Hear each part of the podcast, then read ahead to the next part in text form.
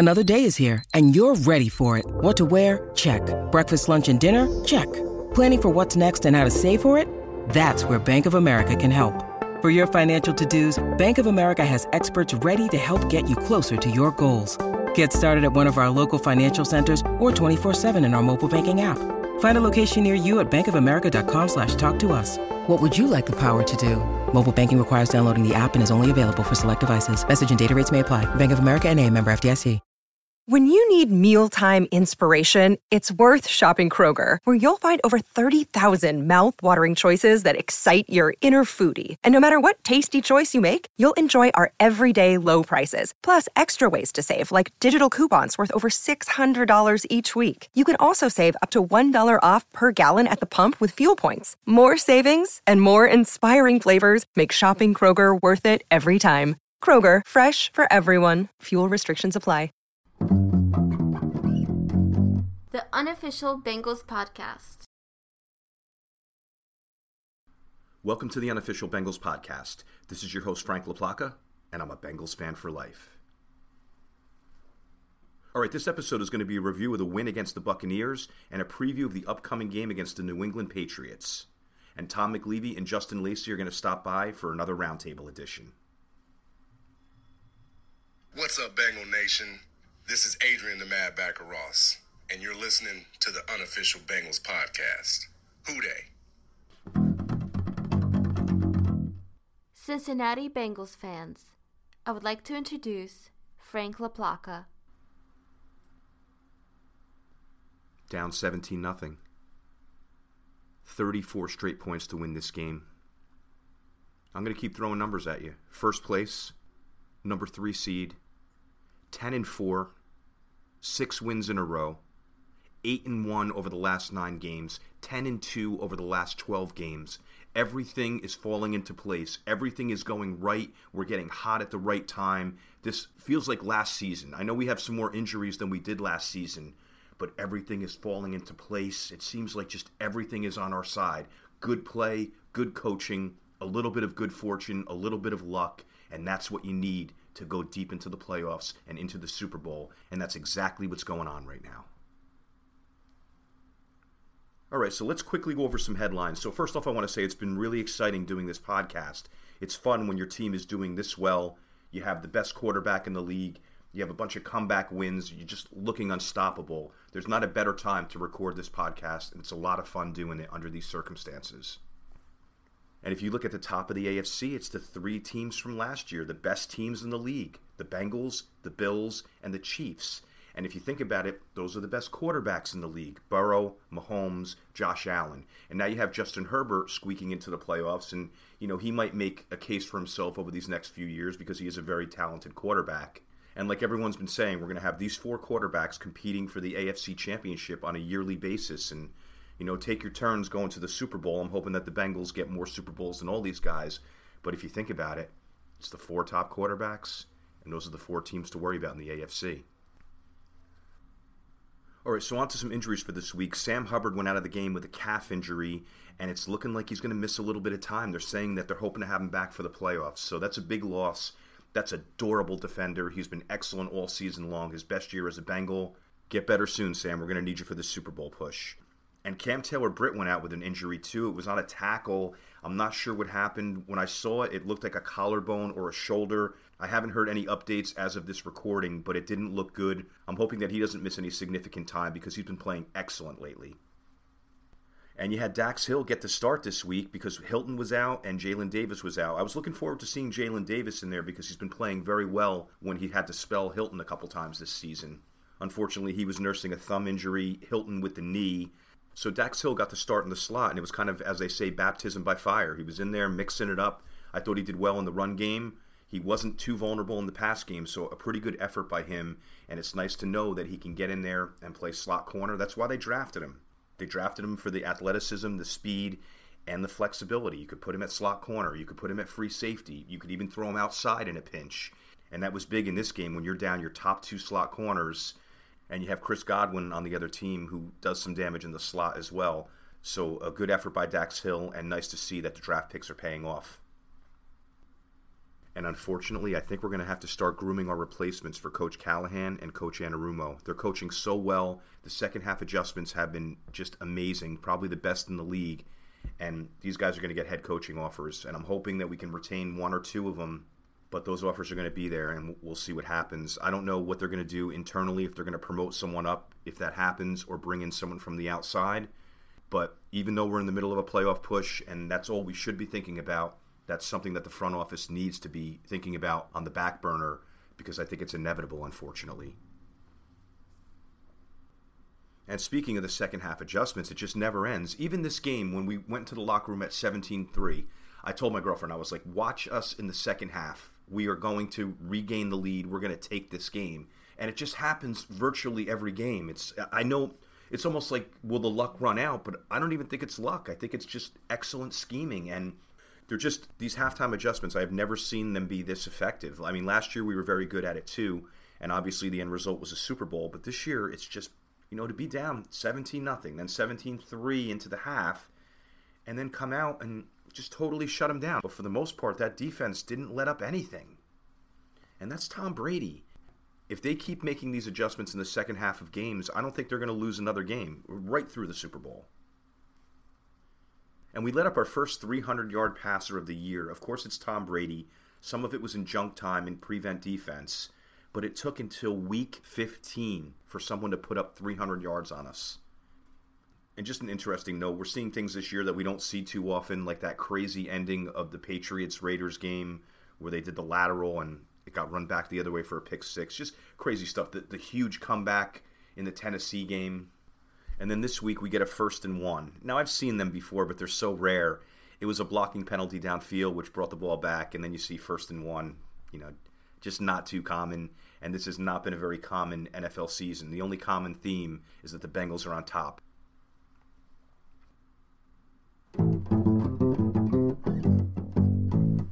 Week 15 review Cincinnati Bengals 34, Tampa Bay Buccaneers 23. I love the officiating crew. They weren't flag happy. We had a couple calls go our way, but they were fair calls, and they were letting the guys play downfield. There wasn't a ton of holding, there wasn't a ton of pass interference, no illegal contacts, any of that stuff. Very well played by the referees. Just let the guys play, call the blatant stuff, and let the fans enjoy the game. And this crew did just that. I hope when we make the Super Bowl, it's the same crew and not Torbert's crew. And then Tom Brady makes the mistake. I don't know. He should have learned this over the years and years of being the GOAT and studying under Bill Belichick. Don't give the other team bulletin board material. He says the Bengals are a fairly tough defense. And Joe Burrow dismissed it as he didn't mean anything by that. He was just trying to say that we're a tough defense. But the defenders did not take to that. And you had BJ Hill and Eli Apple after the game reference that and, you know, say that, I don't know, Tom Brady played a fairly good game or whatever it was. So bulletin board material, big mistake out of the goat there, and it came back to haunt him. You know, you, you get guys playing with a chip on their shoulder, they're more dangerous. And the lack of the run game really caught up to the Bucks. I mean, you have Tom Brady, you have some great receivers. They were looking good early. They were hitting everything to Evans and Godwin. Evans was having his best game of the season by halftime, but they couldn't run it. So it goes to show no matter who is quarterbacking for you, if you're totally one dimensional, and the defense is well coached, you're not going to succeed. And that's exactly what happened this game to the Tampa Bay Buccaneers. And you see a lot of teams on the first drive seem to score. You see it a lot like a bad team will go up 7 nothing on a good team right away. And remember, they script that first drive the whole week, the first 15 plays or the first series or maybe even the first series and a half. And so that's why teams come in very prepared. And that's what happened with the Bucks. I saw it. I was like, all right, they scored early. I think it was a field goal but they had a nice drive. And I was like, they're not going to be able to keep this up all game. We're a superior team, and it shows. And our, our first drive was going the same way. We were exploding until, unfortunately, that tip ball changed the momentum, and then we kind of slowed down a little bit. But that's the case. Never panic when a team just marches downfield and scores on you right away because that's what they've been focusing on all week. It's after that first drive when now you're making adjustments and you're realizing this works, this doesn't work, and all of those things factor in, and then teams kind of come back to their baseline. And that's exactly what happened here as well. Tampa Bay, some explosion early, couldn't sustain it. And this red zone offense and this red zone defense of the Cincinnati Bengals is just lights out. It seems like every time we're in the red zone, we score, and it seems like we're preventing a lot of other teams from scoring touchdowns when they're in the red zone. And if you look, you know, turnovers are a major stat, third down efficiency is a major stat, and red zone effectiveness is a major stat. Bengals are killing it on all levels. And Tampa Bay comes out. They have a field goal, first drive, a touchdown on the second drive, a missed field goal on the third drive. So they were really moving the ball early until Coach Anarumo figured out, all right, this is how they're attacking us, no more. So the Buccaneers come out in the second half. They're up 17 to 3 and they go it wasn't a 3 and out, it was technically a 4 and out because they tried a fake punt to Gio Bernard to get a first down. I mean, that was such a major error. Like you're at your own 20 you're leading 17 to 3, and I understand the mentality where you want to put the Bengals away, but that wasn't the spot in the field to try to do that. You just punt that ball away and make the Bengals march downfield on you. And again, they got greedy. They outsmarted themselves. Gio Bernard gave back to the Bengals. Thank you. You gave us so much when you were here. And in this case, you gave us the win because everything changed right after that failed fourth and one fake punt attempt. And then we had a bunch of touchdowns in the second half. I mean, Chase had one, Boyd had one, Higgins had one. That's fun to see that that trio all score in one game. I don't think it's ever happened before. And Coach Taylor, I don't know if it's following the analytics or just being Riverboat Zach as opposed to Riverboat Ron from from the Washington Commanders. We gambled a bunch on a fourth and three. We went for it. We were down 17 to six. A field goal would have put us one score down and instead we go for it. We went for two twice in the third quarter, and they call that chasing points. You know, you don't get that two pointer, and now the other team can kick a field goal and go ahead of you. So, you know, we saw the daringness of the coaching staff to do that, and the first two point conversion didn't work. The second one did, so they kind of equaled each other out.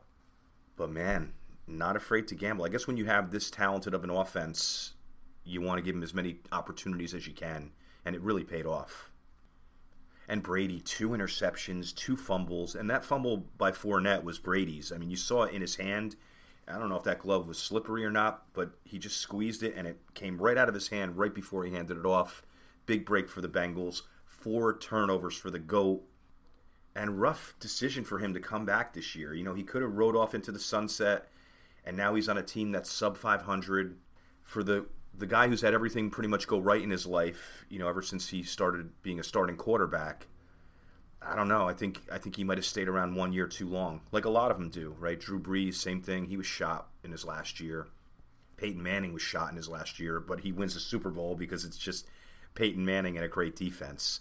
But Tom Brady, I'm not the first to say this, but I think he should have stayed retired, my man. And then we took the clock from nine minutes in the fourth quarter down to 222 on our last drive, and that's a backbreaker. When the other team needs a couple scores to come back and you don't let them see the ball until like the two minute mark, that's the way to control a game. And you do that with a run game, and we wore them down. Mixon and Perine weren't exploding in the first half, weren't even exploding in the third quarter. But you saw as the game wore on that, that two headed monster starting to make some hay in the run game in the fourth quarter. Now all of a sudden the three yard runs or eight, nine yard runs. And the last general observation was the big anticipated Burrow and Brady handshake at the end of the game. Pretty unceremonious. Joe was shaking hands with someone. You could see Brady was in a really bad mood. He came up to Joe, which was which was classy of him. You know, gave him a quick tap and said good game, and then right from there just hustled off the field. He didn't want a part of anybody. And the iconic picture of Burrow and Brady shaking hands, almost like the passing of the torch. And Joe opens up really hot on that first drive. He had two perfect throws to Higgins. Everything was going right until that tip ball. And also in that first series, he changed the play to a Mixon screen for a first down. So they were in one look as a five receiver set. He brings Mixon into the backfield, and I'm thinking, all right, he just wants Mixon in there as an extra blocker. He might see a blitzer coming or whatnot but they checked down to the screen and it was a very successful play. So nice to see, on top of everything else that Joe Burrow does, that he's making adjustments on the fly like that because that's how you have to play in the NFL. The ball continues to come out quickly and accurately. A lot of quick throws in this game. He tried the Mahomes underhand throw, which didn't work. The defender was right there, but that was that was pretty slick. We don't really see much of that you know, Joe Burrow's got the perfect throwing form, so it's just drop back and whip it, not try the fancy arm angles. But he's been experimenting. I've seen some sidearm, I've seen some three quarter, And now we actually saw some underhand. Unfortunately, it didn't work. Maybe that'll discourage us from trying that again. And the decision making, it's insane. You give Joe Burrow a little bit of time back there, and it's just like pitch and catch. And you look, he, he struggled a little bit in the first half, like the whole team kind of did. And then the second half, it's like he barely threw an incompletion. And that's like coolness under fire. And that's what I was saying during the game. I'm like, he never panics it's always everything's always within reach with this guy, and it shows with with the way that we we just keep winning. Four second half touchdown passes, over thirty for the season.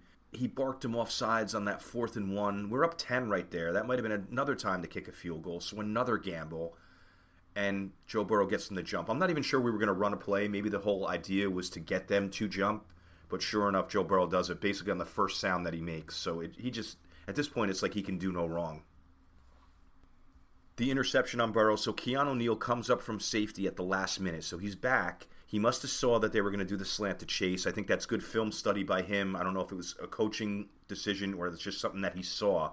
But he comes up from his deep safety spot, kind of right into the throwing lane that they're going to go to Chase on the slant. He reads Burrow. He guesses when Burrow's going to throw it, jumps at the perfect time. They get the tip ball to stall the first drive and give them all the momentum in the world. So, a really good play by Keanu Neal. Joe Burrow interception, nonetheless. You know, again, we want to see a little less of these tip balls, but sometimes you can't prevent them. In this case, it was a dynamite play by a pretty good safety. And then onto the sacks. So on the first sack, there was no one open on the first look. Collins got beat with a speed move and a swim move at the same time, so he's coming bearing down on Joe. Volson gets driven back a little bit, so there's nowhere to go. That's the first sack. That does go on Collins, unfortunately.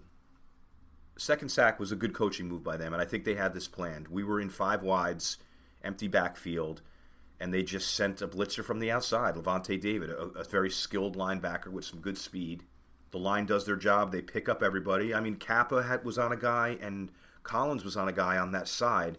So really, there was no one to help out with this blitzer off the edge. It was just a matter of getting the ball out before that guy got home, and unfortunately, he got home before we could throw it. Causes the fumble, the, the strip sack, if you will, and the ball luckily stays within Joe Burrow's reach. He grabs it, reins it in. You know, no big tragedy there. But those were the two sacks. Nothing blatant. One was a coaching thing and one was a breakdown by our right tackle, unfortunately. All right, so some random observations on the offense this game. Yes, that first drive, we were driving great. They got the interception.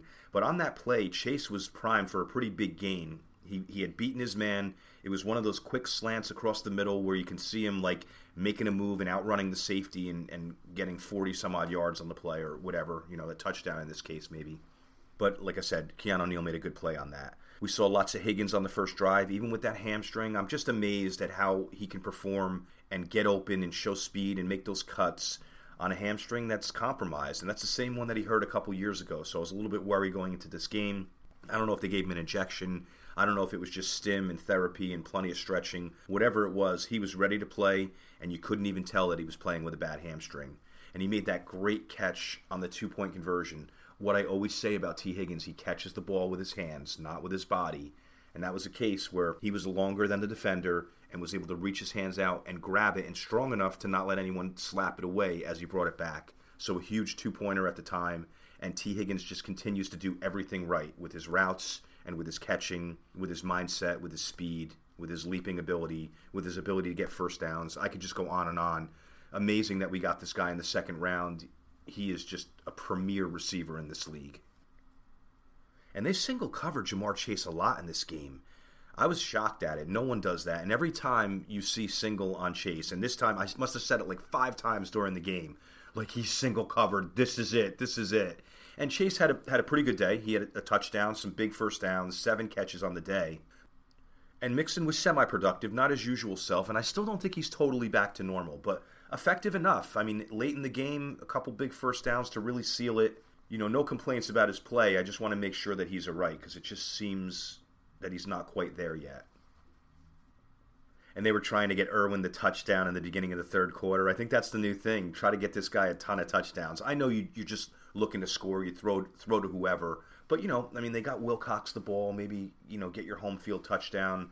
Maybe Irwin. Let's get him another one because it's just been a recurring theme but nice to see him out there producing. And Irwin did have a big run after the catch on a third and five to get a first down It was in a lot of traffic. It didn't look like he was going to make it. And he just put his head down and muscled through and showed some speed and made yet another big play. Offensive line was outstanding again, and Jonah Williams has just been playing great the last couple weeks, and I am happy to say that. I have been one of his biggest critics, we know that. And the last few weeks, he has been playing like a first round left tackle. And obviously, the rest of the line was performing very well. And a couple times in this game, I saw defensive backs get mad at Karras. And you know why? Because Karras is getting to that second level and blocking, and that's a hustling center, and that's a key to the run game, too. If you can get some offensive linemen to the second level, you're going to do damage there. You know, you create the hole at the line of scrimmage, and if you can get a, a chip on a corner or a safety coming up to help, or a linebacker even, that's the key to it all. And yeah, the fact that a couple guys got mad at him meant that he was out there being really aggressive on the second level and I love to see it. And then I alluded to this before, but Perine and Mixon just wore down that defense in the fourth quarter. We were running a lot of three tight end sets and just saying, all right, tackle these two horses. And they were having a real rough time with that. And that's how we drained seven minutes off the clock on that last drive, which made a comeback virtually impossible. All right, on to the defense. Jessie Bates, I would say he had a little bit of a rough game this game. I mean, you can't say too bad of a game if he contributed to a winning effort and we shut him down in the second half. And there were probably a lot of plays that weren't on the radar that he made. But in this game, he had the dropped interception in the end zone, and that that's a game changer. It was right in his hands, although it was a bullet by Tom Brady. You're kind of not expecting it as a defender, but it went through his hands, hit him in the face mask, and ended up costing us three points. Fortunately, not seven because they got the field goal there. But again, you catch that ball, that's three less points that they're scoring. So hopefully I mean, Jessie has had a few interceptions this year, some huge ones in the playoffs and Super Bowl last year. So as these games get more important down the stretch, let's try to let's try to make that catch. We'll get on the jugs machine just a little bit more. And Bates kind of lost track of Evans on a huge play, which set up a touchdown for him. So I mean, you know, a couple negative plays here and there, but in reality, a solid enough game to contribute to what an 11 point win. Logan Wilson just throwing his body all over the place, hitting harder than ever, had the huge sack in this game. His Pro Bowl bid continues. Tupou had a really good game, too. He had two hits on Brady. He was active in the run game. I love him in that rotation. And every player wants to get a sack on Tom Brady. You know, that's what you tell your grandkids. And he was so close twice. It didn't happen for him. But maybe he can tell his grandkids that he knocked Tom Brady around a little bit. And I thought Sample played well in spot duty, and I thought Ossai filled in well too. Gunter got some work. Ossai had a fumble recovery. Now, last week I was talking about how he's on the ground too much. And when he got the fumble recovery, he was knocked to the ground. So the other guys get the strip sack. Ossai is on the ground. I'm not going to say as usual, but on the ground more than I would like. But in this case, as Marvin Lewis said, nothing good happens when you when you dive and go to the ground. In this case, he was on the ground and the ball came right to him. So the rare exception to that rule, but still Ossai, keep your feet, keep your feet, and I'm sure the coaching staff is going to let you know that. But a huge fumble recovery. You had a great pressure on Brady, hitting him as he threw the ball, and that led to the Pratt interception. So I would say a very good game by Joseph Ossai, and we're going to need it. If Hubbard's going to be out for a little bit, Hendrickson with a broken wrist, who knows how long that's going to be. This is Joseph Ossai time. And what am I going to say about Germaine Pratt? the commentators were saying that his price tag this offseason is going to go through the roof in free agency because of the year that he's having. And he's been a turnover machine. A great catch on that interception, a pass breakup on a wide receiver, Russell Gage, in the end zone. He's always going for the strip. He's been rangy, just totally effective this year. And yes, him and Logan Wilson and Joe Burrow and T. Higgins coming up for free agency. We'll talk about that in February after we win the Super Bowl. But you know, people are going to want some of these players because they're playing outstanding, and unfortunately, you can't keep them all. Speaking of outstanding, DJ Reader, I mean, every game is like a is like a highlight reel for him. He had a batted ball. He destroyed the run the whole game. He forced a fumble. On another play, he had a fumble recovery. Just all pro. No, I don't even want to talk about Pro Bowl. Give this man the all pro. And BJ Hill, another good game. Business as usual, was in there stuffing the run. They had him at defensive end for a couple plays, and on one of them, he hustles back upfield to tackle someone that's way beyond him. So that's that hustle that we've seen out of both of these guys. Man, this interior with Reader, Tupou backing him up, Hill, Wilson, and Pratt, and then Vonn Bell, you know, safety. That middle of the field, everyone's playing outstanding on the defense, but this middle of the field is just top notch, and that's why teams can't run against us. And Tre Flowers had another good game covering tight ends. He had the huge interception in the third quarter to set up a touchdown, really big moment in the game. He had a nice pass breakup earlier, and going back to his interception, he got into the end zone and he and he spun the ball on the ground, and then he realizes, wait, that's a Tom Brady interception, and he recovers recovers the ball, and you see him on the sideline clutching that like it's his firstborn child, like no one's getting this. This is going on my trophy case. Again, another moment to show your grandkids, and a huge play in this game. And Jay Tufele almost had a sack too. He, he beat a double team and got a huge pressure. And again, another guy who really would have been a difference maker in his life if he would have had a sack on Tom Brady. But an excellent play, and play like that is going to keep you on the roster, and that's more important than anything. And speaking of being on the roster, Allan George, when he came in, you're thinking Tom Brady's going to go right after this guy. And George did not get exposed. This is his second time playing this year, and there's really been very minimal drop off. So glad to see this undrafted free agent that we all believed in in the preseason is carrying it through when needed. And that's what you need. You need depth on a team. We're seeing it now with Awuzie out, Hubbard out, Hendrickson out, some really key injuries on defense. And whoever's coming in place of them is, is stepping up, and that's a championship level team. And then special teams. It just seems like Stanley Morgan is around every special teams tackle if he's not making it. So he is our Matthew Slater, who we're going to be facing next week. So maybe there's a passing of the torch there from Slater to Morgan. I'd like to see them shake hands after the game. And then on kickoffs, you see Trayveon Williams still returning kickoffs, and Chris Evans was in there blocking for him. So a little bit of a change of roles there, but they're sticking with the hot hand right now, which is Williams. And Evans is not pouting about it. He's in there, he's doing his job. I saw him fighting and making some blocks in there, so that's all you could ask for. You don't want guys pouting. You want guys to be team players, and Chris Evans is showing that. Then the last special teams thing, I charted Drue Chrisman's punts on the day. So he had a 43 yarder, which I thought was a mediocre punt. He had a 54 yarder, which was a very good punt. And then he has a 38 yarder dropped at the 15 yard line, and then a 46 yarder dropped at the 2 yard line. A phenomenal punt, which is a game changer at that point. That's like a defensive stand when he puts the ball out at the 2 yard line and you see the Bucks. I mean, they might have gotten one first down, but they they ended up having a punt at a time where you don't want to punt the ball when you're down two scores late in the fourth. So Drue Chrisman is showing off the leg and making some game changing plays. So, you know, props to Kevin Huber for his long career, but the passing of the torch has also happened there, and we're benefiting from it right now. All right, so let's go over some key plays. And there were a lot of key plays in this game. It's hard to single out any. I mean, all the turnovers, the Gio Bernard mess up on the fake punt. I mean, that was the biggest play in the game. But for the sake of this, let's just go over the touchdowns, the four passing touchdowns by Joe Burrow.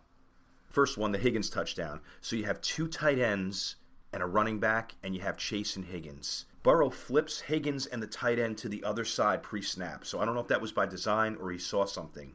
What we do is pretty unique we max protect with the two tight ends and the running back, and all you have is Higgins and Chase in the pattern. So should be easy for the defenders to defend in that tight red zone area, just two receivers, but you forget two exceptional top of the league receivers.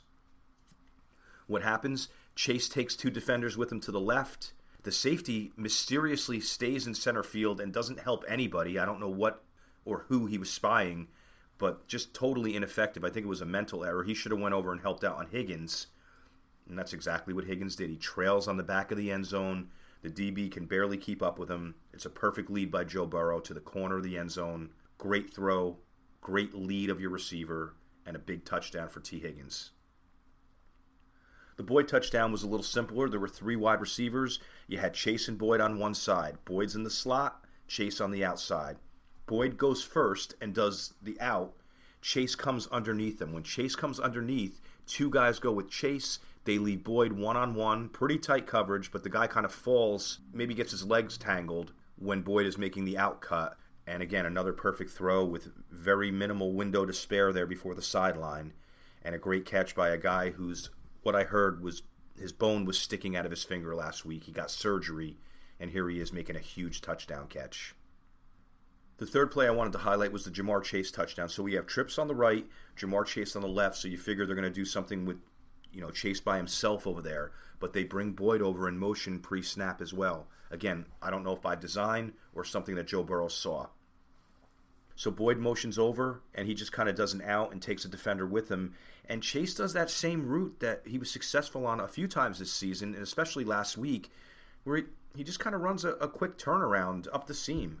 And he runs it quickly enough where the linebacker can't get over to help in time, and Burrow releases it quickly enough where no one can help. It's Ja'Marr Chase on a corner, and the corner does wants no part of tackling Ja'Marr Chase, and he waltzes into the end zone and I don't know what was going on. Maybe he was in a bad mood, but we didn't see the gritty in this case. And I thought it was a time for some jubilant celebration, but Ja'Marr Chase was all business. He wasn't in the mood for any of those games. And Burrow was animated walking off the sideline. I don't, I, I couldn't read lips exactly, but it was something like the LFG as as he's, you know, walking over to the Gatorade. And you know, you very rarely see him get that fired up because he's so cool and level headed. But hey, I'll take it. Love it. Everyone was pumped up. Then the last play to highlight was the Wilcox touchdown. Congratulations on your first touchdown in your home state, your home city, basically. Two tight ends, which again we were using a lot of late in the game, and you have Morgan go in motion on a fake jet sweep. The defense doesn't really bite on that, but then they do a fake to Mixon, so a double play action. Again, how often do you see that? And as they're doing the second play action, you hear a defender say, "Run, run, run!" So they were totally fooled. They thought it was going to be a run. Wilcox blocks a little bit and kind of just releases to the right. Burrow gets on the ball in perfect timing, and no one can catch Wilcox down the sideline. And the other thing to highlight was it was a great rollout and throw by Burrow. It's it's hard to throw on the run. It's hard to whether right is easier than going left, but when you're on the run like that, you know your momentum can let that ball get away from you. And you saw, he, yeah, his momentum's going to the right, but still able to keep that ball on on a line. And the result was a huge touchdown. So that's it. What can't this team do? To be down 17 nothing to Tom Brady on the road and you come back and basically make it a blowout. You have major players go down in this game and the backups come in and there's no drop off. The halftime adjustments, I, I can't go on enough about them. The unity of this team, and you, you know, they're all rooting for Trenton Irwin to get a touchdown. They're all going crazy when Wilcox scores. They're, you know, no divas. They're, they're a team and they're a team that's going to go very, very far this year.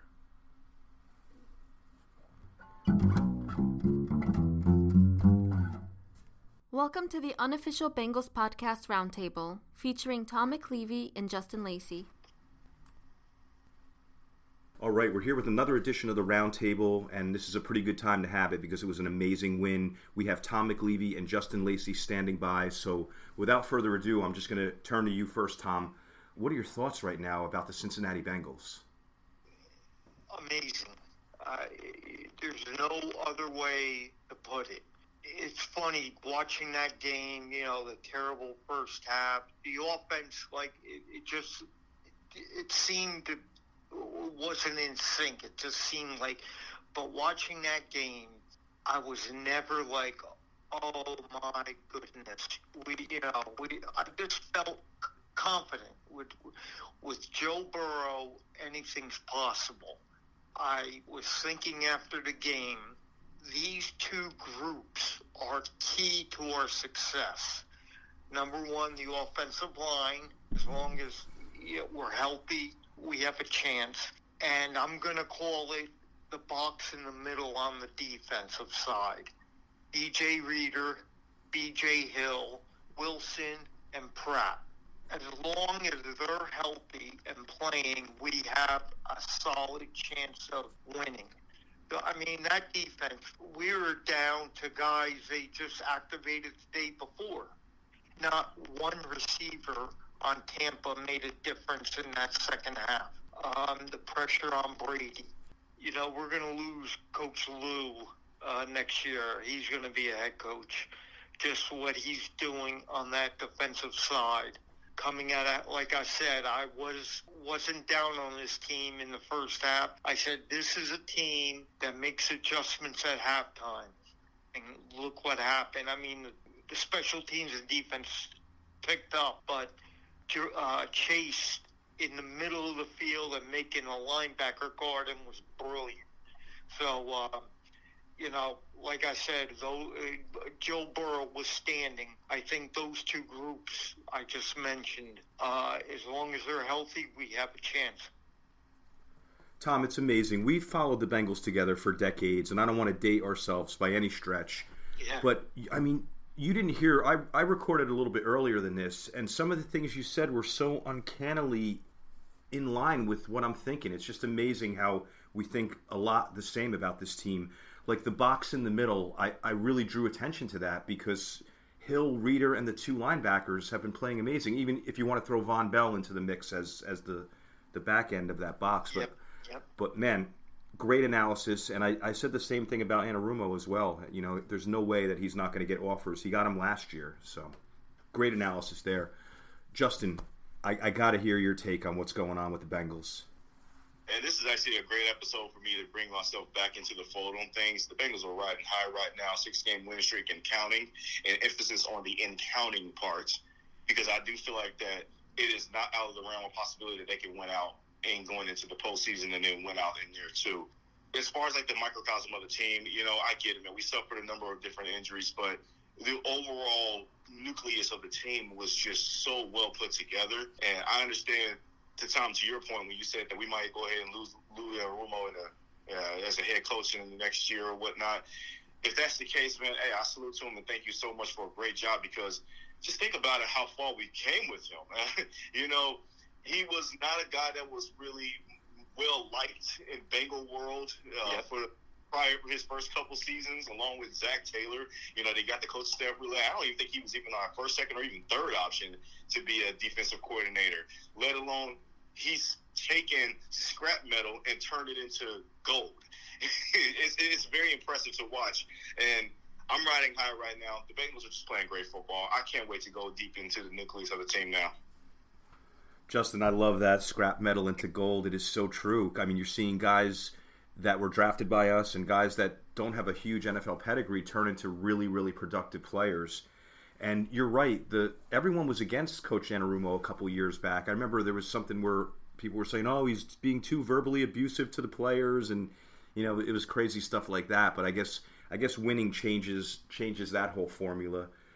there was an article, and I'm not going to necessarily mention uh, the reporter or the analyst's name, but there was an article. Remember, uh, in Zac Taylor's at the end of Zac Taylor's first year, or maybe even second year, I believe, after Burrow got hurt, that there were questions about you know the coaches and how they, they felt like that some of the players were giving up on them, that the culture was bad, and you, I remember hearing all of that and only to come to find out that really none of that was true, and then if that there was any player that were making that kind of statement, they didn't really have the guts to go and talk to the coaches about it because, and you probably see that those guys are not even in the league anymore. It just shows you the testament of how well put together that the culture has done. You know, he was preaching the term culture ad nauseum, and it almost felt like it was really overbearing to the fan base. But you're seeing it play out, and this is what it looks like. All the way up to now, you're seeing that we have a Super Bowl caliber roster right now, in spite of the injuries. I get it, but this team is ready just just to go ahead and make another run and continue to do this for years to come. As long as Burrow is still under center, we're still going to be in the fight. And even if we do lose out to Coach Lou to a head coaching job in the near future, we'll be okay. As we just got to continue to keep the culture intact here. And a great use of that word. You're right. Um, Coach Taylor was saying that over and over in the beginning, and, and it got to the point where it felt like rhetoric, but they actually did it. I mean, this is a, a hard nosed team. They play together. There's no divas. We have guys that are on the, the track to the Hall of Fame if, if their careers continue to go like this. And no one's like too cool for anybody on this team. Like the way they root for Trenton Irwin, the way they they congratulated Wilcox. I, I said that earlier in the broadcast before I got on with you guys, but you're exactly right. Culture. It's it's a culture. It's a winning culture, and it's going to be a successful culture. I don't know if you guys watched uh, the locker room. You know, like YouTube puts on locker room with the you know the game balls, who gets game balls, and what. And it was funny that um, Zac Taylor started off yesterday by saying, "Listen, we got no T-shirts with sayings on them. You know, de- declaring what we're doing. We just go out and win." And I, the first thing I thought it was Marvin Lewis with his, uh, you know, famous T-shirts with quotes on them. So uh, yeah, it just uh, it's just a uh, culture that he promoted and said, let's stick together, and it's working. Oh, I love the locker room after the games. You know, Tom just already brought up and kind of sort of stole my point. So thank you so much, Tom. But I'll I'll, I'll end on top of that. Uh, the celebrations is nice. It it doesn't really pencil in that this was just a one person kind of ordeal. It was a total team effort. You know, you heard the rumblings from Germaine Pratt. You know, with a couple of tweets that he put out there about you know he's a three down linebacker. I'm not sure if people saw that, but that almost could have blown up out of complete whirlwind, and it did. He got a game ball, if I'm not mistaken because he made a crucial interception that was literally one of the greatest ones I've ever seen personally, like Zac Taylor said, um, in the Bengals uniform. And I've been watching football for a long time, and I also studied the game for a long time. Germaine Pratt's interception as a linebacker, that is probably one of the greatest I've ever seen. And that just shows you that, hey, he doesn't let the distractions of maybe future contract talks or, you know, playing time, all that that nonsense that he's about the team. The money is really going to come later, even though my man needs to get paid. You know, um, I also love how they stand up for each other, and they also understand that hey, they probably felt slighted a little bit about Tom Brady's comments about the fairly tough defense. Personally, I didn't think much of it because when I listened to that that segment, that excerpt off the Let's Go podcast, that's where the, the, the comment came from, you probably would have heard that in this entirely is that ah, Brady was just kind of giving a quick little rundown of what he know about the Bengals as of this year and the last year. Hey, I don't think that he really meant it as a true insult, but I can see why the players might have taken it that way because it's like, dude, the Bengals defense has been playing really great football this season and last season, but yet if it was a Pittsburgh Steelers that you were coming up against, I don't think that you probably would have said fairly tough defense. You probably would have said really tough defense because it's the Pittsburgh Steelers. If it was Baltimore, you probably would have said really tough defense. But for some reason, it just doesn't. It just goes to show sometimes that the players feel like that everybody else is not doing their homework on the Cincinnati Bengals like they think that they are because they think that they know us when they really don't. I think back to Justin Reid's comments when he made the whole Tyler Higbee, Higgins, Hurst, whoever. He didn't know who he was talking about. You should have did your homework before you started talking trash. And now you saw what happened. You get bodied and you lose the game. So these players feel connected. They are a connected team. I love the locker room celebrations. I love everything that they're doing as far as like not getting themselves too high. To Tom's point again, they mentioned a whole we don't have any t-shirts and hats talking about we accomplished anything. We haven't clinched anything because this team knows that the mission and their sights are set higher than that, and they they bonded together over that. They also understand that what they did last year, they don't need to get down and out on, and that they know that they're a great team, and even better team this year. I love it. Hats off to this coaching staff. Hats off to the locker room, to, um, the, the players, the, everybody. This is an incredible culture that I keep saying. I keep hinting on culture, but Zac Taylor said it when we first got here, and we all dismissed it. So I'm going to keep emphasizing it on it here on this podcast today, on this episode. Well put, my man. And bulletin board material. I don't know why these opponents are doing that, and it is a lack of respect. And you're right; they would refer to it as the tough Ravens defense and the tough Pittsburgh defense. But you know what? Take us lightly because look what happened last year when everyone took us lightly. And I do also. I, I want to just touch on a few things that you said. Uh, the context of Tom Brady, you're right. Like when you read it in print, it sounds like he really dissed the Bengals, but when you hear it in context, it, it was a little more innocent than that, but it doesn't matter. We were able to use it to our advantage to motivate, and you know, a couple of the guys were really angered by that. So, it, you know, it ended up being to our advantage. And the other thing was the Germaine Pratt interception. You are so right. I mean, how many wide receivers are even going to make that catch? It, it, was amazing, and you know, even the announcers were, were like, "Oh, he's celebrating, but it hit the ground." Well, uh, no, Mr. Nantz, it did not hit the ground. That was funny. I'm sorry, because I was thinking the same thing too. Yes, Nantz, it did hit the ground. You know, he, he kind of got ahead of himself there, but sorry, but yeah, yeah, exactly. I want to go back to the game in a second, but I wanted to take a right turn here because I know Tom, this is right up your angle. What are you thinking with Pratt playing the way he is and Logan Wilson, you know, almost playing on a Pro Bowl level or playing on a Pro Bowl level, and you have Burrow and Higgins? Like, I know it's too early to get crazy about the money and the off season. But what are what are your thoughts when you see these great performances about you know from guys that are coming up in contract years? Mike Brown always has that uh, reserve fund available, and maybe he extends somebody now to take less bullet next year. But this is what happens when you win. You know, you got to pay guys, and um, it's going to be very interesting. And you know, we said this in the past, but Wilson better be an All Pro, not Pro Bowl, first team All Pro. But you're right, Frank. You know, success. These guys are going to have their hands out. I think what's going to happen, though, I think Joe Burrow is more of a team player than we we know he is, but it's, he's going to show when it comes time to pay him that he's going to be, you know, I don't want to break the bank because I want these guys around. And, you know, I know we said this in the past about, and I, I know I have, about why isn't Joe Burrow in more commercials? I don't, after looking more and more guys getting commercials, maybe he's not that type of guy. Maybe he's like, ah, I don't want to put my face out there all the time. You know, I, I'm I'm in the football and winning. Maybe we're all worried. Why isn't he out there more? Why isn't? I think the key guys are going to be Wilson, T. Higgins, and Chase to try to get them signed. You know, of course, with Joe Burrow, but hopefully we just continue to draft well and pick up free agents that'll fit our system. So, I mean, it's going to be tough, but I I have faith in uh, in, in Mike Brown. Yeah, and, you know, I would prefer that Joe Burrow didn't do commercials either. You know, no distractions, and you seem like more of a warrior when you're not doing like these comedic skits that you see in between every freaking play. So.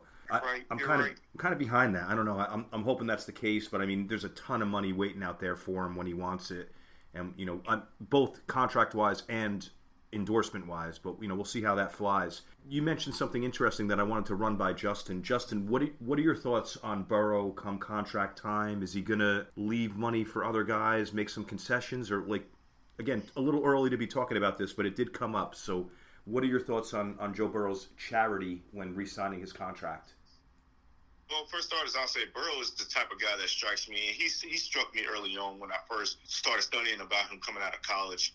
That he's a guy that just strikes me that he's always going to be about putting his team before his own personal needs. Sure, he's going to get paid handsomely, but he also understands that in order to continue winning and winning at a high level, that other guys are going to have to get their fixes too. It can't just be Burrow and the scrap people, a bunch of guys, even though we do believe in Joe Burrow's ability to uplift everybody that he plays with. But even some of the greats have doesn't have that ability to uplift every single person, not even Tom Brady. You know, even in his prime. I've seen I got a couple of examples. I'm not going to go over this is the Bengals podcast. But Joe Burrow does strike me that hey, if he I don't care either way it goes. If he becomes the highest paid quarterback in the NFL history, so be it. He deserves it. He took his team, a Cincinnati Bengals organization that had no clout, no credibility, no championships, no banners hanging in the stadium, and took them to a Super Bowl. Albeit we did not win it, but we almost did, and we got there and we balled out in that Super Bowl. If he, especially if he does that again and actually finishes the job, who's to argue against him not being the highest paid quarterback? I also see him. Hey, maybe I can be in the same realm as everybody else, but you don't have to make me the highest paid because when you're the highest paid quarterback in the league, that tends to come with a lot of pressure. That tends to be a lot of unnecessary scrutiny from the media that you don't really need. And Burrow's a kind of a personal guy anyway. Uh, I'm with you guys. I I will always criticize like, well, how come they don't really kind of bring the commercial opportunities for Joe Burrow? And I was thinking to myself like, you know what? This kind of goes back to he want to play this game the right way. He want to do things the right way, not skip any steps. Yes, the commercials is going to just bring too many distractions. Hey, he's a lovable guy. He's a likable guy, man. Everybody wants a piece of Joe Joe Shiesty, you know, hmm. Joe Brr, you know, however you want to prefer to phrase him and call him by nickname. Everybody wants a piece of that that action. Yet here he is, still just focused on locked in. I'm, I want to win football games 100% of the time. So when it comes contract time, man, whether he's the highest paid or not, I don't care either way how it goes. The front office just got to continue to get creative and be able to continue to expand their horizons into acquiring talent. That doesn't have to just be the draft or free agency. Maybe you do have to move a guy, move on a guy, maybe like do a sign and trade or deal. I mean, maybe we're getting a little bit ahead of ourselves there, but you got to get creative to acquire talent in this league. You can't keep doing the same things over and over again. But while you're getting, while you're expanding your methods of acquiring talent, your original ways of drafting and developing your guys has to remain the same with the understanding that Every guy's not always going to be able to attain the same message that you have built up so far, especially in the salary cap era. So uh, that's that's my statement on the Joe Burrow in terms of his contract negotiations coming up in the near future. Yeah, and you, you, make a good point. I mean, if you're the top paid quarterback, there is a lot of pressure that comes with it, and then there's not a lot of money to spread around. I mean, I think we saw that with the Seahawks years ago when they gave Russell Wilson the big deal, and then the Legion of Boom fell apart. So, you know, there's there's a lot of examples out there. Tom, what, what's your prognosis on the AFC? I mean, we only need to win basically one more to be in the playoffs. You know, there's a lot of action going on, a lot of teams that are in the middle of the pack that might make the playoffs. What What are your thoughts on the whole picture right now? Thursday night, they said if the Jets lose, the Bengals will get a playoff berth. So they might be in the playoffs before they even board the, the plane. Uh, listen, they're in the driver's seat. What schedule? What second half schedule they have to deal with? They're running through this like uh, hot knife and butter. I originally said I thought the Tampa game, if they were going to lose one, lose that one. Now I just see they played their worst first half compared to maybe you know the Cleveland at Cleveland game, um, and they still won yesterday. So I just see him walking through the the, the rest of the the last three games. You know they beat Buffalo, which will move them into the second place, and then you know, looking the way that uh, Kansas City played last few weeks I mean, they're doable. So back of my mind always says I don't like when they have a week off. I'd rather have that momentum. You know, play that first week, that wild card weekend, and uh, continue because it might you might need three quarters to get going. So you know, get in the playoff and let's just do what we do. Uh, you know, I just think this team is destined. Yeah, Tom, and you mentioned the wild card round, and I mean, we we don't control our own destiny. I mean, we beat the Bills, we're going to be at least a second seed if we win out. We need a KC loss, so we don't know what's going to happen there. If they lose, you know, good, we'll get that first round bye. I'm kind of with you, Tom. I like to see you play straight through because a lot of teams coming off the bye just don't seem to be ready. And um, I, but I know the bye is a time to heal hurt players, so it's kind of like a fine line there. Justin, out of the remaining teams that we could be facing in the wild card round, who would scare you the most? None of them. I'm gonna say that 100, percent not a single one. And let me start by saying this first and foremost. I don't care about the number one seed. I'm on, I'm on the opposite side of what everybody else is. I get it. Everybody wants to buy, but I don't care about the number one seed like everybody else do because that involves Kansas City Chiefs losing a game throughout their stretch, and I don't think they're going to lose throughout the rest of the games. You know, they got Seattle coming up, and then I believe they have the Broncos and the Raiders, I guess, to finish out their season.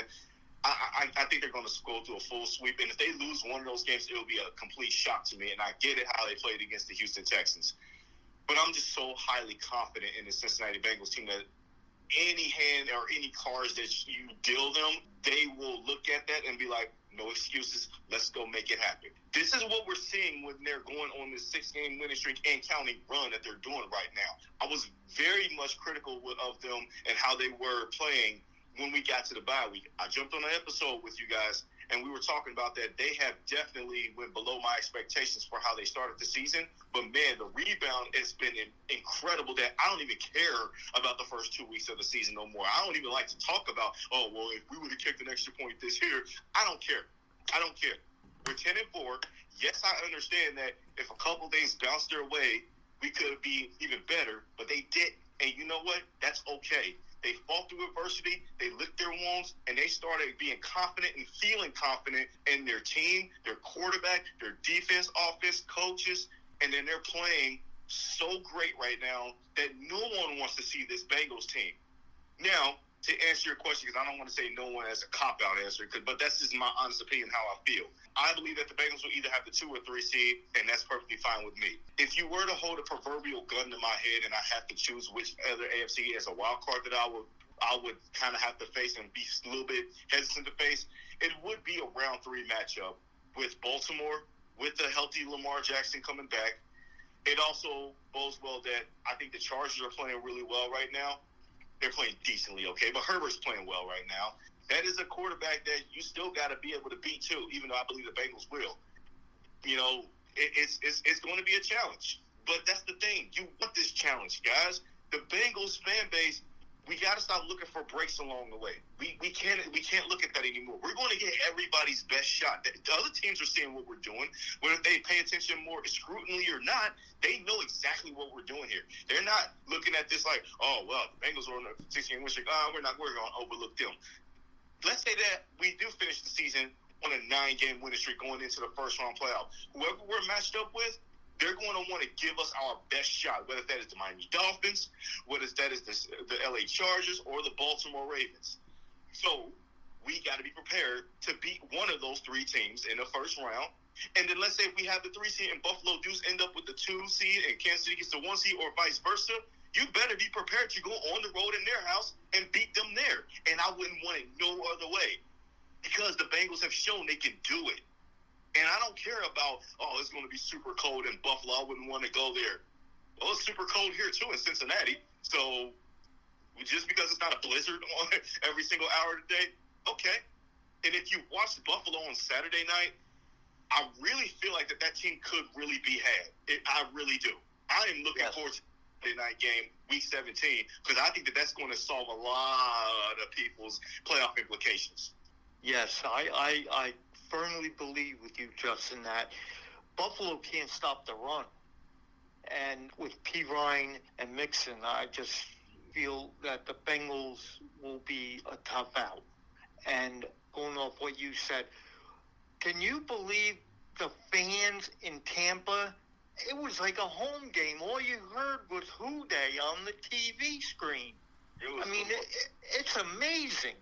It was remarkable, and I'm not surprised because there is a promo. I can't remember who the one that came up. It's called Fans of Cincy that they put together packages for four different road games this season, and Bengals fans just showed up and showed out.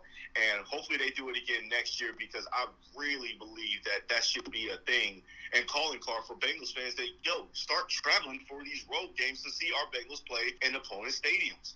And then also also we have a really great showing in Florida surprisingly. So when they saw this game on the schedule that Brady was coming back out of retirement and we have a potential Burrow versus Brady, I was excited to see that. I was wanting to plan this trip because I, I had to see that matchup at least one time before it's all said and done with Tom Brady. So I was very impressed to see that turn out in the, uh, in the crowd too.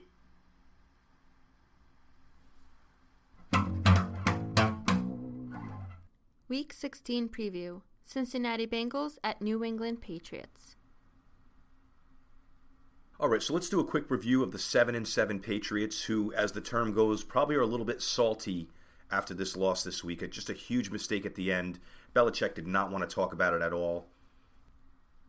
So a fun season when you get to face Tom Brady one week and then Bill Belichick the next week. And Belichick runs the show here. I mean, he's got Patricia and Judge as like co-offensive coordinators, but you know Belichick's got his hands all over it even as defensive coordinator. He's got his son Steve in there as kind of the coordinator, but it's all Belichick.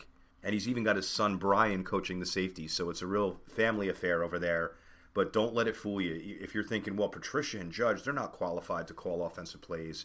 It's all Bill Belichick, and we have to give him the respect. He is the GOAT as well. So we dethroned a GOAT last week, and we're going to dethrone a GOAT this week. And the Patriots really need this game to stay in the playoff race and we just need a win by us and a loss by them in any capacity to clinch the playoffs. So, a huge playoff implication game for both of these teams. On offense, they're 19th best in rushing, they're 22nd in passing. On defense, they're 9th against the rush and 9th against the pass. And yes, they're on top, number one in special teams. And that's happened a few times this year where we happened to face the team that that week had climbed to number one in the special teams rankings. All right, so offensively, what do the Patriots bring? Mac Jones as a quarterback, I mean, he was a winner in college. You know, he's pretty level headed. I just don't think he's a superstar quarterback, and you're seeing it. You know, he usually doesn't win games with his arm. The real weapon here is Rhamondre Stevenson, that powerhouse running back that is just lighting things up. He got banged up a couple weeks back, but here he was this week getting like 130 or whatever yards. So I think he's the biggest threat. I don't fear their passing game. Agholor's a speed receiver, but he's containable. Jakobi Meyers having a pretty good year, but not someone that you lose sleep over. The second rounder Tyquan Thornton still learning the NFL game. You got Kendrick Bourne coming off the bench. DeVante Parker's injured. not a lot of targets there. You got Hunter Henry and Jonnu Smith as tight ends. I, I would consider them bigger threats than most of these wide receivers. But really, if you could stop Stevenson, this team is in trouble. You go to their offensive line, Trent Brown, 6'8, 370. Now, that could be a matchup problem for Joseph Ossai, unfortunately. Brown's not lighting it up this year, but it's just a huge size difference. So Ossai's going to have to get under him, around him, because I'm not sure if he's going to be able to power through him. And then left guard, Cole Strange is a rookie first rounder, you know, still learning the game. David Andrews at center is having a great year. Michael Onwenu is the third rated guard in the NFL right now, so he's having a good year. And Conor McDermott at right tackle, you know, he's not lighting it up either. If you look at their offensive line, it's a little bit like ours from last year. I mean, unfortunately, a little bit better than ours was, but they have a first rounder in there, just like we did, but they have two sixth, a seventh, and an undrafted. And I know once you get to the NFL, it doesn't matter where you were drafted. If you're coached by Bill Belichick, it especially doesn't matter where you're drafted. But you're seeing a, an offensive line that is struggling a little bit with a lot of guys without that pedigree of being like these top athletes that are drafted in the first, second round. So what do you do against these guys? I think we're going to generate some pressure. I don't think they're going to be able to throw the ball on us. And with this run defense, it's going to be our strength against their strength. I've been saying this pretty much every week where you sell out to stop their best player. And in this case, I think that's exactly what we do. I think we load the box up, we let Hill and Reader go to work, and we contain Stevenson. And you force Mac Jones to try to win it with his arm. And with that core of people to throw to, and that's a winning formula. I can't see the Patriots scoring more than a touchdown or two in this game. And I also saw they have Scotty Washington on the practice squad, so glad to see he ended up somewhere. All right, defensively, they have two great defensive ends. And, and when I was looking, they do some weird stuff with their defensive line. They have two defensive ends that come in on passing downs, and they have basically a totally different defensive line that's in there on like first down and obvious running situations. So you have Josh Uche, who had a great game, and Matthew Judon, who's at the top of the league in sacks. So those are two guys to really worry about this game. And Deatrich Wise is also a decent pass rusher. They have him inside sometimes, they put him outside and Jamie Collins coming off the bench. Haven't heard much from him this year, but you know those are all guys that can get after Joe Burrow. When they're playing the run, they have Guy in there. They have Barmore, who we infamously passed on to get Jackson Carman, and I was always curious how their careers would turn out. And and then you have Godchaux also, who comes in there at end on running down. So really, I guess pretty unique, and I, I guess call it clever or call it original. But yeah, they have a totally different defensive line, whether it's a run situation or a nickel, dime, or obvious passing situation. Linebacker Ja'Whaun Bentley is playing very well for them. And they also have Jahlani Tavai, the second round pick, who's learning his way through the NFL. Corner, you have the two Joneses there. Marcus Jones playing excellent. Jonathan Jones playing decently, a 4 3 guy there too. So a lot of defenders on this team that you really haven't heard of that are playing pretty well. So I would say it's a pretty formidable defense. Slot corner Myles Bryant he's vulnerable like most of the slot corners in the league. So, you know, hopefully Tyler Boyd is up to the task and his finger feels better and he can put up some big numbers this week. You have Devin McCourty, the veteran, at one safety. You have Kyle Dugger, the second rounder, at the other safety. And they also have Jabril Peppers coming in sporadically, another first rounder. So, a, a very solid defensive unit, although, again, not a lot of big names. So, the real key here is you have to protect on the edges because Uche and Judon could really mess up a game I don't know. I think we can run on them. I think we can exploit the slot corner. I think we can exploit Jonathan Jones. I think Ja'Marr Chase against anybody, even Marcus Jones playing hot, is still not going to be a factor. So when we're on offense, it's going to be the usual theme protect Joe Burrow, an even mix of pass and run, some Tyler Boyd in this game in the slot. Let Ja'Marr Chase and Higgins go crazy and don't fear anybody on the secondary, regardless of how well they're playing. It's really the two defensive ends that could be game changers. We contain those guys Sky's the limit. We're not going to lose this game. And then lastly, special teams, Matthew Slater. Just want to give credit to a phenomenal player. And he's going to be one of those rare special teamers that goes to the Hall of Fame. Prediction for the game big win by Cincinnati to just clinch it all 31 17 Bengals. We score plenty. They're having a hard time scoring. It's lopsided, and everyone continues to notice the Cincinnati Bengals team, which is going places.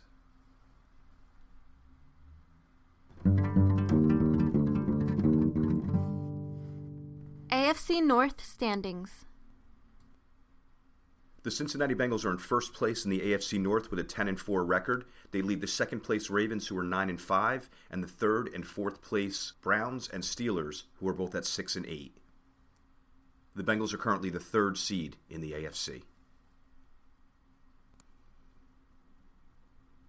That'll do it for this episode. Next episode is going to be a review of the game against the Patriots and a preview of the upcoming matchup against the Buffalo Bills, which could be for number one seed in the AFC. And we're also going to welcome in some special guests as well. I'd like to thank at Bengals Highlights on Instagram, the best page out there. Really cool highlights, really cool music. Definitely something you should check out.